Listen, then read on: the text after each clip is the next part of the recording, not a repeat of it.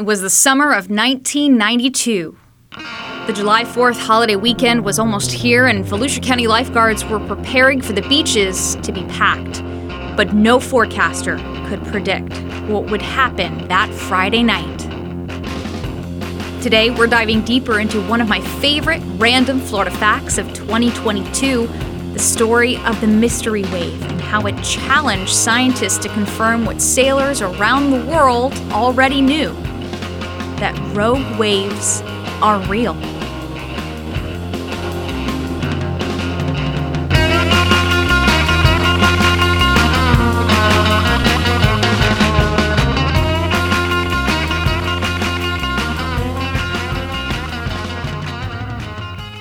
It's just before midnight on July 3rd, 1992, and out of nowhere comes a wave 18 feet tall and 27 miles long.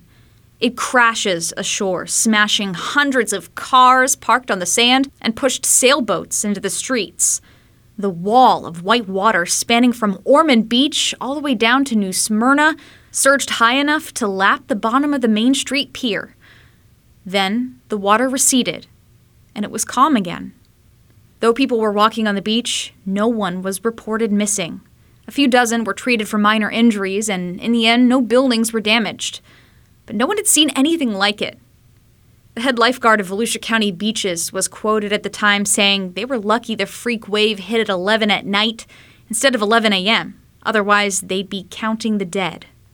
Scientists, at a loss to explain how and why the wave happened, first suggested an underwater landslide caused the tsunami, but such a large landslide would have registered on seismic monitors. And it didn't. Without an explanation, speculation exploded. One local official theorized that it was a big burp of natural gas. Another blamed the Daytona Mystery Wave on a meteor strike. Tales of these monster waves arriving without warning in oceans, rivers, and even lakes before disappearing without a trace had been reported for nearly two centuries, but scientists were skeptical. It wasn't until 1995, when the first rogue wave was detected by a measuring instrument, did it prove their existence and opened up a widespread interest in studying them. Today, the accepted explanation for the Volusia wave is that it was caused by a squall line pushing wind and water into the coast. The story, though, was overshadowed that summer by a much bigger storm system. Hurricane Andrew slammed into South Florida about six weeks later.